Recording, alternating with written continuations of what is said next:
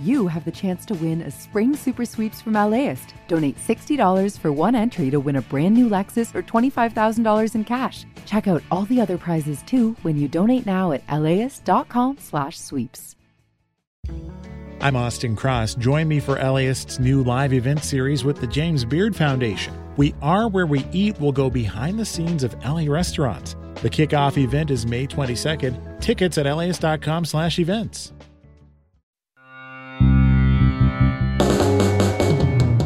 From 89.3 KPCC and kpcc.org, I'm Austin Cross for A. Martinez, and this is Take Two. Happy Thursday to you. Coming up, we'll check in on the border and look at one of the major issues driving Central Americans, mostly children, north. That's climate change, and that's just ahead. But first, to the big political story of the day. This morning, the Senate confirmed the nomination of California's Attorney General Xavier Becerra to lead the Department of Health and Human Services. Now, Becerra will be the first Latino to run HHS when he is sworn in, likely within the next week or so.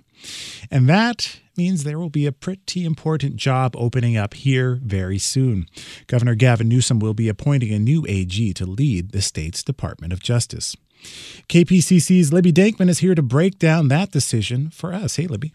Hey, Austin. Well, Libby Xavier Becerra is headed to a cabinet position in the Biden administration. But before we dig into everything that he's going to face, can we take a moment to talk about what his time as Attorney General has actually meant for California? Well, progressives in California really wanted the state to be the center of the resistance against President Trump's agenda. And as Attorney General over the past four plus years, Becerra was their standard bearer. He was out front on fights over environmental regulations, immigration policy, healthcare, and more.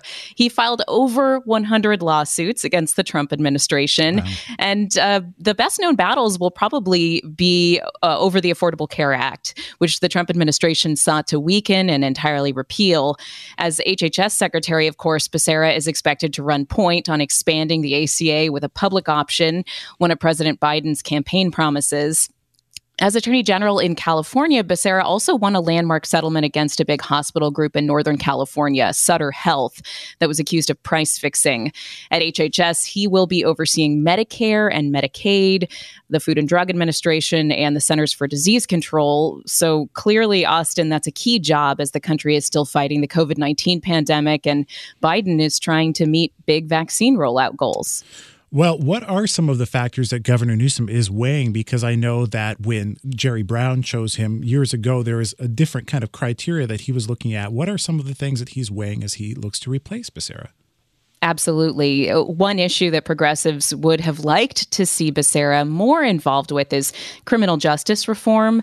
They say Becerra's office dragged its feet on releasing records of police misconduct, and he declined to take a position on statewide rules for police body cameras, which was something his predecessor, Vice President Kamala Harris, was also criticized for.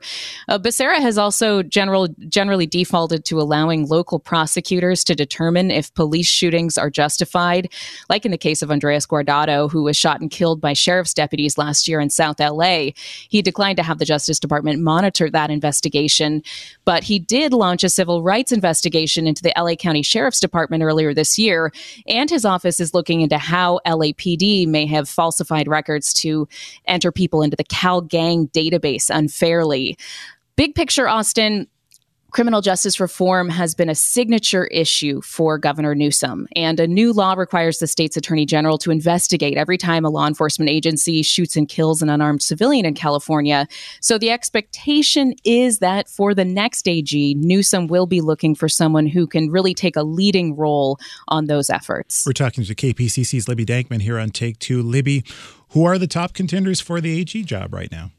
Well, I want to start by saying that this is all speculation so far. I have no hard reporting or insight into the governor's choice, and Newsom is not talking yet. But here goes. Uh, Assemblyman Rob Bonta of Oakland is topping a mm. lot of lists. He is one of the most progressive members of the Assembly, and he and Newsom have been allies on issues like trying to end cash bail and abolishing private prisons.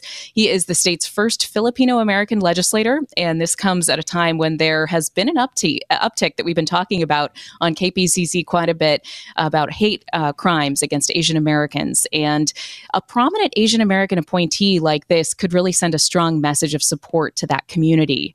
Now, another name is Congressman Adam Schiff of Burbank. He's getting quite a bit of buzz. He's a former federal prosecutor, and he has reportedly been eyeing a statewide role, either attorney general or maybe an open Senate seat if Dianne Feinstein were to retire. The Wall Street Journal recently detailed a serious lobbying campaign by powerful Democrats, including Nancy Pelosi, who have appreciated Schiff's efforts uh, leading the impeachment uh, first time around, also his role investigating the Trump administration, and the fundraising muscle that has come along with that larger profile in recent years. But I want to point out that Southern California advocates, including Black Lives Matter LA, have said that Schiff is too conservative on law enforcement and public safety issues. They've cited his past support for the death penalty and other policy positions. And to round out that list, Austin, another interesting possibility is State Supreme Court Justice Goodwin Liu. You may remember about 10 years ago, he was an Obama nominee for the Ninth Circuit, but Republicans blocked him, and later Governor Jerry Brown named him to the State Supreme Court. Now, he is an outspoken uh, uh, on issues of labor, uh, workers' rights. He's written majority opinions for big cases related to arbitration clauses and employment contracts. He's also known to be very progressive on criminal justice issues. He's written key opinions, for example, expanding Miranda rights for juveniles, and he's denounced the death penalty as costly and ineffective. So, those are some, some of the names that are really on a lot of people's lists when we look at this attorney general spot. Well, that's the great Libby Denkmann. We're in wait and see mode right now, I guess. KPCC's senior politics reporter. Libby, thank you so much for coming on. Thanks, Austin.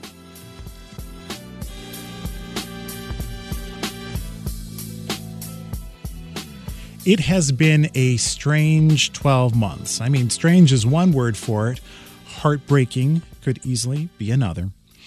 As we grapple with a year of pandemic life, we've asked faith leaders around Southern California to help us reflect on where we've been and where we're headed. Now, to do that, we've partnered with USC's Center for Religion and Civic Culture. And today we hear from Sondos Kholaki. She's a chaplain at Hoag Hospital in Orange County, and her sermon is titled The Help of God is near.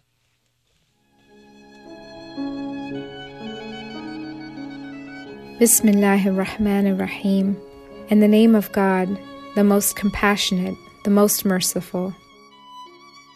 Serving as a healthcare and community chaplain, I have the immense honor to accompany our brothers and sisters in humanity in seeking to make sense out of suffering, pain, and crisis. Those in crisis may ask questions like, Why is this happening to me? Or, Where is God in all of this? The most important gift we may provide to ourselves and others is a willingness to hold space for these questions. Rather than assume a lack of or instability in faith, can we begin to hear these questions as representing a process to interpret the crisis to regain direction. When the early Muslim community endured the burden of exile from their home in Mecca, they, according to the verse in the Quran, were touched by poverty and hardship and were shaken until their messenger and those who believed with him said, Where is the help of God? The response to their verbalized suffering is immediate and striking. God responds to the believers enduring exile that, indeed, God's help is near.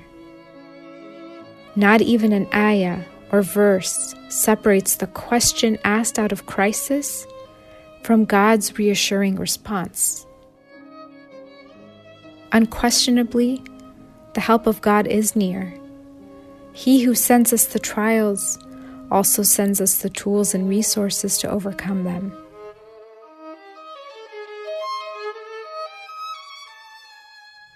What I have learned in my ministry over the past year is that despite tremendous personal hardship, something deep within our souls yearn to know and grow closer to the most compassionate.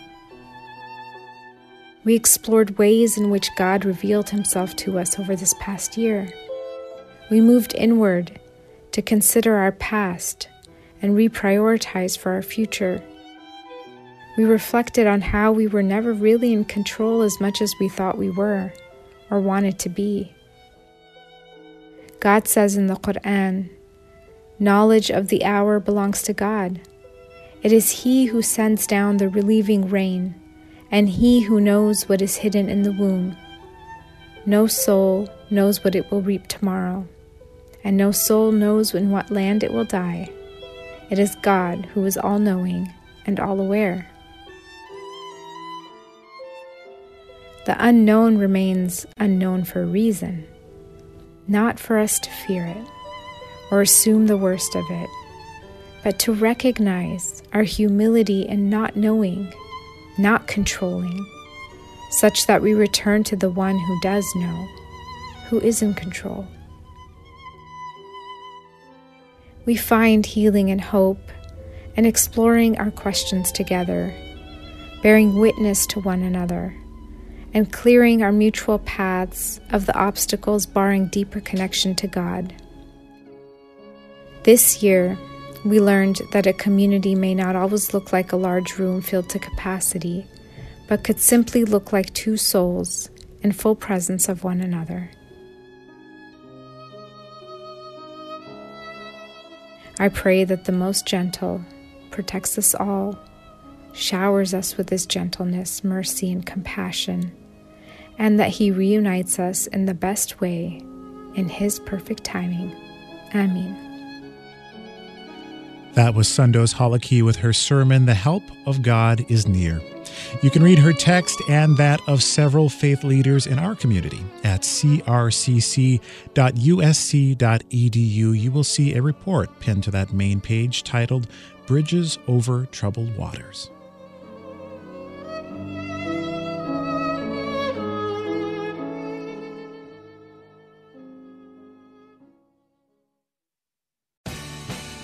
The LAist Spring Super Sweeps is happening now. You can win amazing prizes while supporting your source for local fact based journalism. One lucky grand prize winner will get to choose a brand new Lexus or $25,000 in cash. Other prizes include an electric bike from Juiced Bikes and $1,000 gas gift cards. Your donation of $60 gets you one entry to win, and the more you give, the more entries you get. Donate now at laist.com slash sweeps.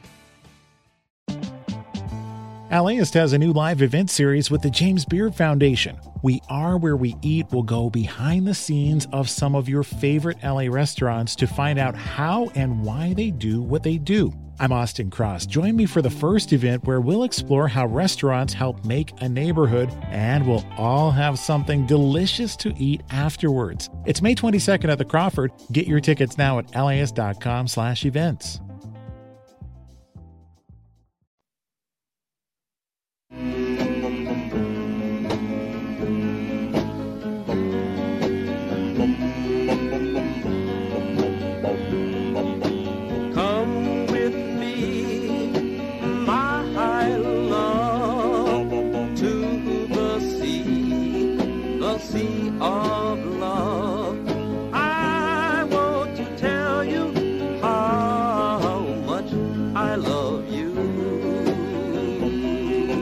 We are back with more Take Two on 89.3 KPCC and streaming on the KPCC app. I'm Austin Cross in for A. Martinez.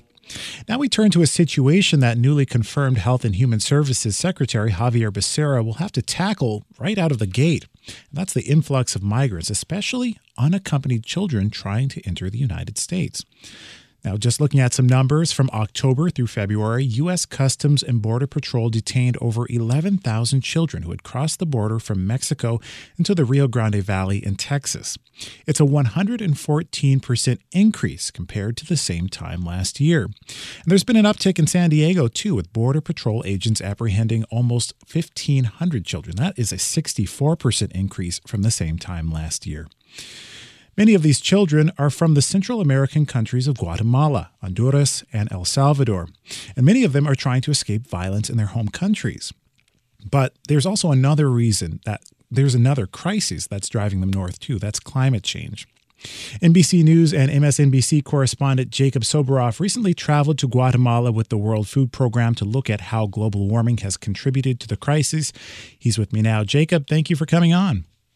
Austin, it's really great to be with you. You know, I'm a hometown guy, born and raised here in LA. So, as they say in your business, longtime listener, first time caller. Good to be on. That's always great. Well, Jacob, I saw your reporting, and it's one thing to read about it, it is another thing to see it. So, tell us about the effect that climate change is having on Guatemala's agricultural industries and maybe even the effect that it's had on farmers and their families. Sure. You know, if I could, uh, just to zoom out a little bit, um, we've heard from the Biden administration that they're going to take a new approach. We remember that the Trump administration, um, how could anyone forget, uh, systematically and deliberately, cruelly separated thousands of migrant children from their parents at the border for the purposes of deterrence, scare people away uh, from coming to this country. Um, and they did that um, as their primary immigration enforcement uh, strategy. Mm-hmm. Um, deterrence is not new. Deterrence is a decades long um, philosophy that's been adopted by Democrats and Republicans in order to control who comes to the border uh, and when. But what the what the Trump administration had done was such a, a, departure insofar as that cruelty was the center of it, and it, it basically virtually ignored everything about why people are coming um, and where they're coming from in favor of punishment uh, and punishment like we had never seen. And so when we talk about um, climate change as one of the push factors, the sending factors. And you're starting to hear the Biden administration say they want to address the push factors. Um, it's central. You can't ignore it. And so, what we saw um, when we went to Chiquimula and Zacapa in Guatemala um, is that it, climate change, climate variability um, are some of the primary factors behind the food insecurity, um, acute malnutrition, starvation, and really extreme poverty that are driving people uh, to leave places like we were in and show up here on the southwest border. And it's worse now than it was when we were there because of the two hurricanes that hit over the course of the last year. And obviously the devastation wrought by COVID, which makes the situation, you know, even more complex. I saw that you spoke to a man while you were there that said he knew at least 100 people who had tried to make the trip to the United States. And so I want to ask how is all of this coming together and leading Guatemalans to send their children alone to make this really dangerous journey to the border? You know, what I would say, Austin, is that nobody that you talk to uh, wants to send people um, to the United States. Everyone wants to stay in their home country. They want their families to stay together. Um, but when you're faced with literally a life or death situation, the village I was in, Las Sopas, um, with the World Food Program, five children had died uh, the year prior of malnutrition when I was there and the World Food Program was basically administering um, a makeshift school and nutrition program uh, to the children in this community so that they could literally survive. And I talked to one mother who told me that I think it was her daughter or her son, I don't recall, um, had left to Philadelphia. And she was really clear with me. The reason is there's no work.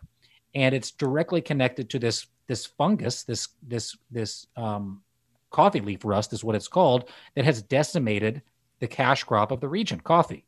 Uh, and without it, not only are is there no income uh, to make from the growing and selling of the coffee, but you don't have income to buy supplemental nutrition food, um, which forces people from their communities into the larger cities and ultimately uh, to the United States. You know I, that number that you mentioned, 100 at least 100 people who we knew who had made their way to the United States.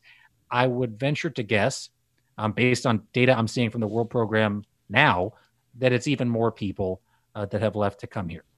You know, early on, earlier on the show, we just spoke about Xavier Becerra, who was just confirmed to head up the Department of Health and Human Services. And that, of course, is the agency that's tasked with housing and caring for migrant children while their cases are being processed.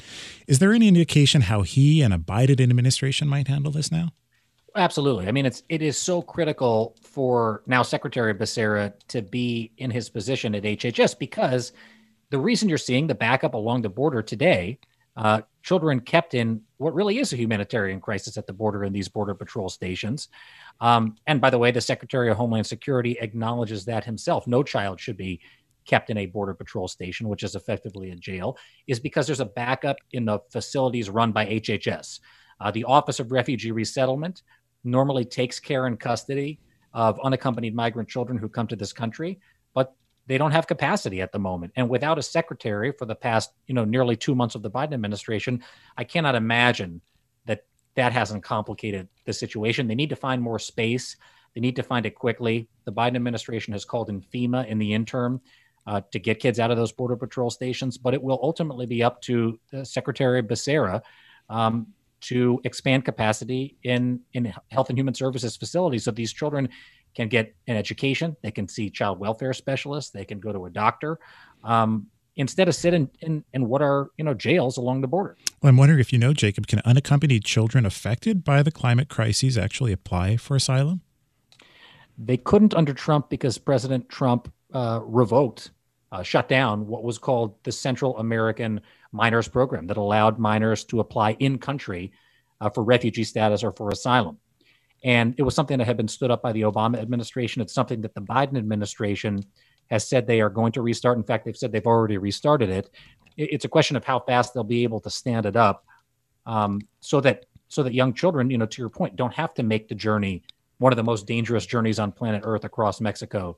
Um, you know, having to use smugglers and cartels in order, you know, cross cartel held territory in order to get to the southwest border.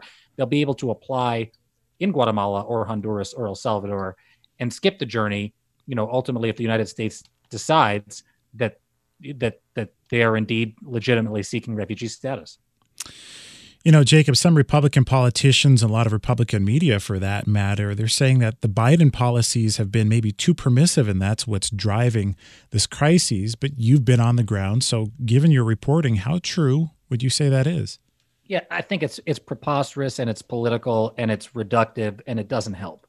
Um, the border uh, is for everyone but unaccompanied children who are now allowed into the country under the reversal of a Trump administration policy that kept everyone out, and a limited number of families, uh, primarily in Texas, um, in the Rio Grande Valley, are the ones that are being let into the country. For everyone else, for most families, including the ones that I saw in Tijuana, who are not allowed in just a couple of weeks ago, and and virtually all single adults are blocked from even declaring asylum and entering the country.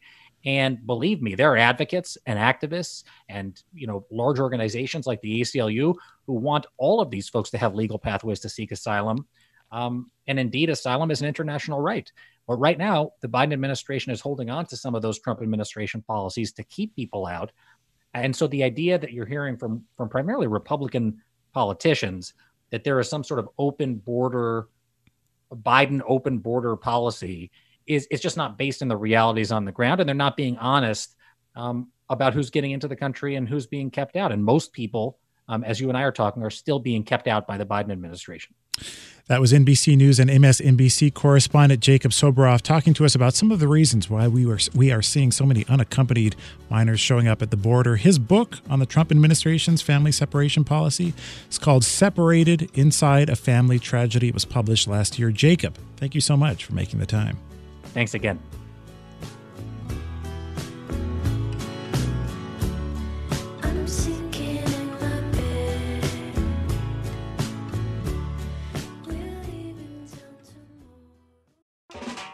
Start your Saturday with something that will grow your kiddos' brains and get their creative juices flowing. Join us at LAist for a morning of multilingual story times, interactive performances, art making, and lots of kid fun. Bring the whole fam and join us for a super fun Saturday at LAist in Pasadena on June 1st. Tickets at laist.com slash events. See you there.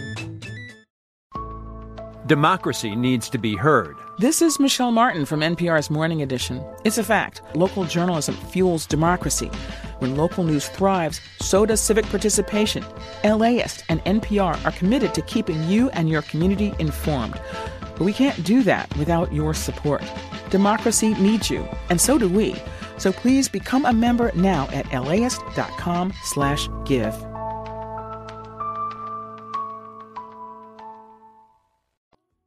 We're back with more Take Two on 89.3 KPCC and wherever you get your podcasts. I'm Austin Cross in for A. Martinez.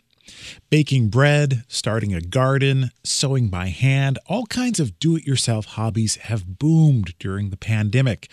I mean, my wife and I, we made kombucha, I started smoking meats, really interesting time.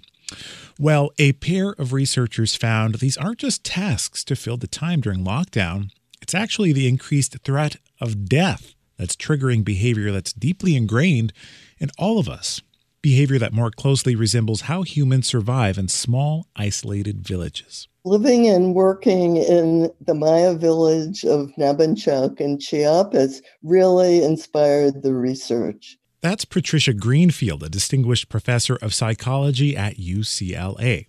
She was there in 1969 and told us that in that village, lifespans were very short, death was very salient. That dangerous life was connected to growing your own food, to making your own clothing, building your own houses. And that survival instinct to hunker down in the face of danger and provide for oneself is what she saw emerge once the pandemic hit. We were all isolated in small spaces. I saw these same behaviors popping up in me and my family, and even the block where I live. Enter Greenfield's grandson, yeah, grandson, Noah Evers. He decided to join her in exploring this phenomenon after kind of accidentally stumbling onto it while he was looking for some ideas for his social psychology final at Harvard. I went to her and asked her if she knew any theories, and she, in fact, said, Yes, do you want to check out my theory? She had a theory of social change, cultural evolution, and human development. And so I looked into it I really liked it. I was still a little skeptical of it, so I wanted to test it out. And then I realized that there's tons of natural language flowing through the internet constantly. And so I thought, well, what if you could measure these human interactions at a massive scale and look at what exactly people were talking about? And I really had enjoyed working with my grandmother's theory. And it, if it was true, I saw it as kind of the mechanism for how humans survive dangerous times. Uh, Patricia, what have you found about how families are functioning now in the pandemic? During the pandemic, families who are living in the same household are much closer. We found that there's greater appreciation of family and there's greater family interdependence. Families are eating together more, they're talking to each other more than before the pandemic.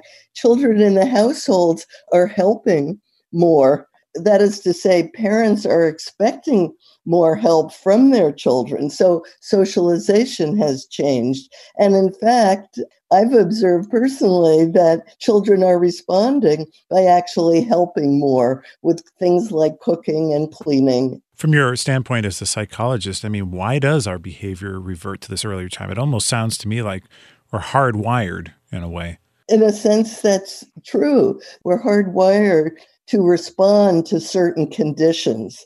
When death, when mortality seems very real, those are the conditions under which these responses seem to happen. And I think the fact that it happened so quickly in the study I did with Noah, we compared 70 days online after Trump's emergency declaration with the frequency of the same word 70 days before.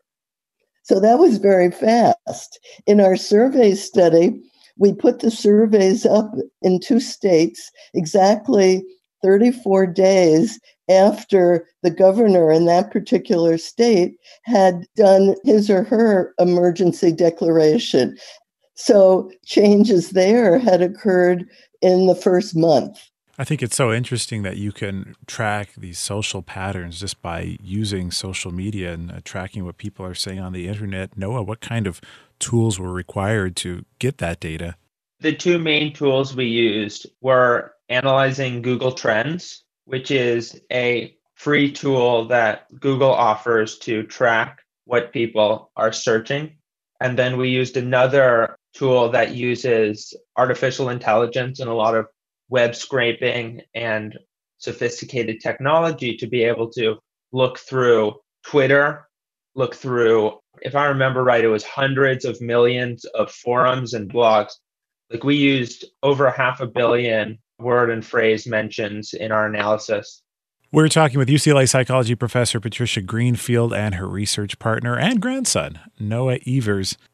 I guess I'm kind of curious in your opinion, Patricia, because I look at the way that we live our lives in this city, in America, and there are a lot of aspects of American culture that aren't really designed to make you happy. They're designed to keep you working, they keep you tired. People work long hours, they hardly get to see their families. And I'm wondering is there anything gained in this time of the pandemic with all this time that people are spending with their families?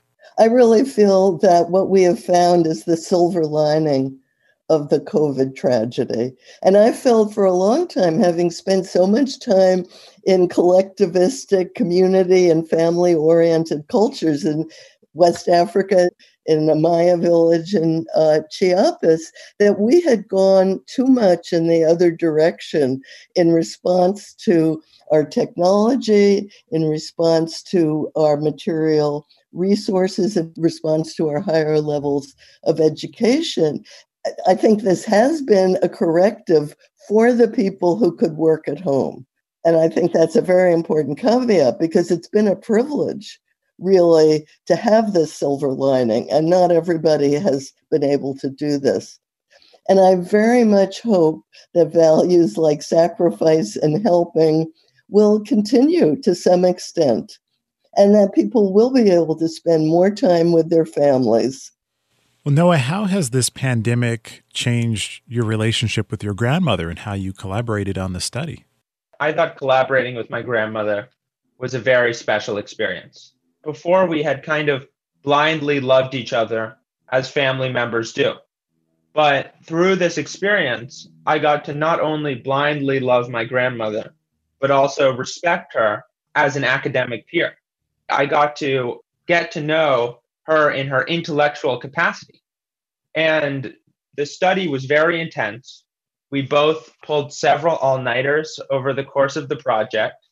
And I, I really don't know many 80 year olds who are pulling all nighters. I remember one time, it was the last night before we had to submit the revisions for the study. And it was midnight. And I was bringing her my first coffee of the night. I brought her many more coffees after that. We were up until 10 or 11 the next morning. We pushed our minds to the limit. We, we were discussing into the early morning, arguing back and forth over changes, making really good progress. It was super painful. It hurt my brain so much. But the next morning, I was thinking about it and I was thinking, you know, probably 20 years from now, I'll look back on that. I'll think, what, what, what an incredible experience. I love that. Well, that's Noah Evers and his grandmother, UCLA psychology professor Patricia Greenfield, with us talking about their research. Thank you both so much for making the time today. Thank you. So Thank you.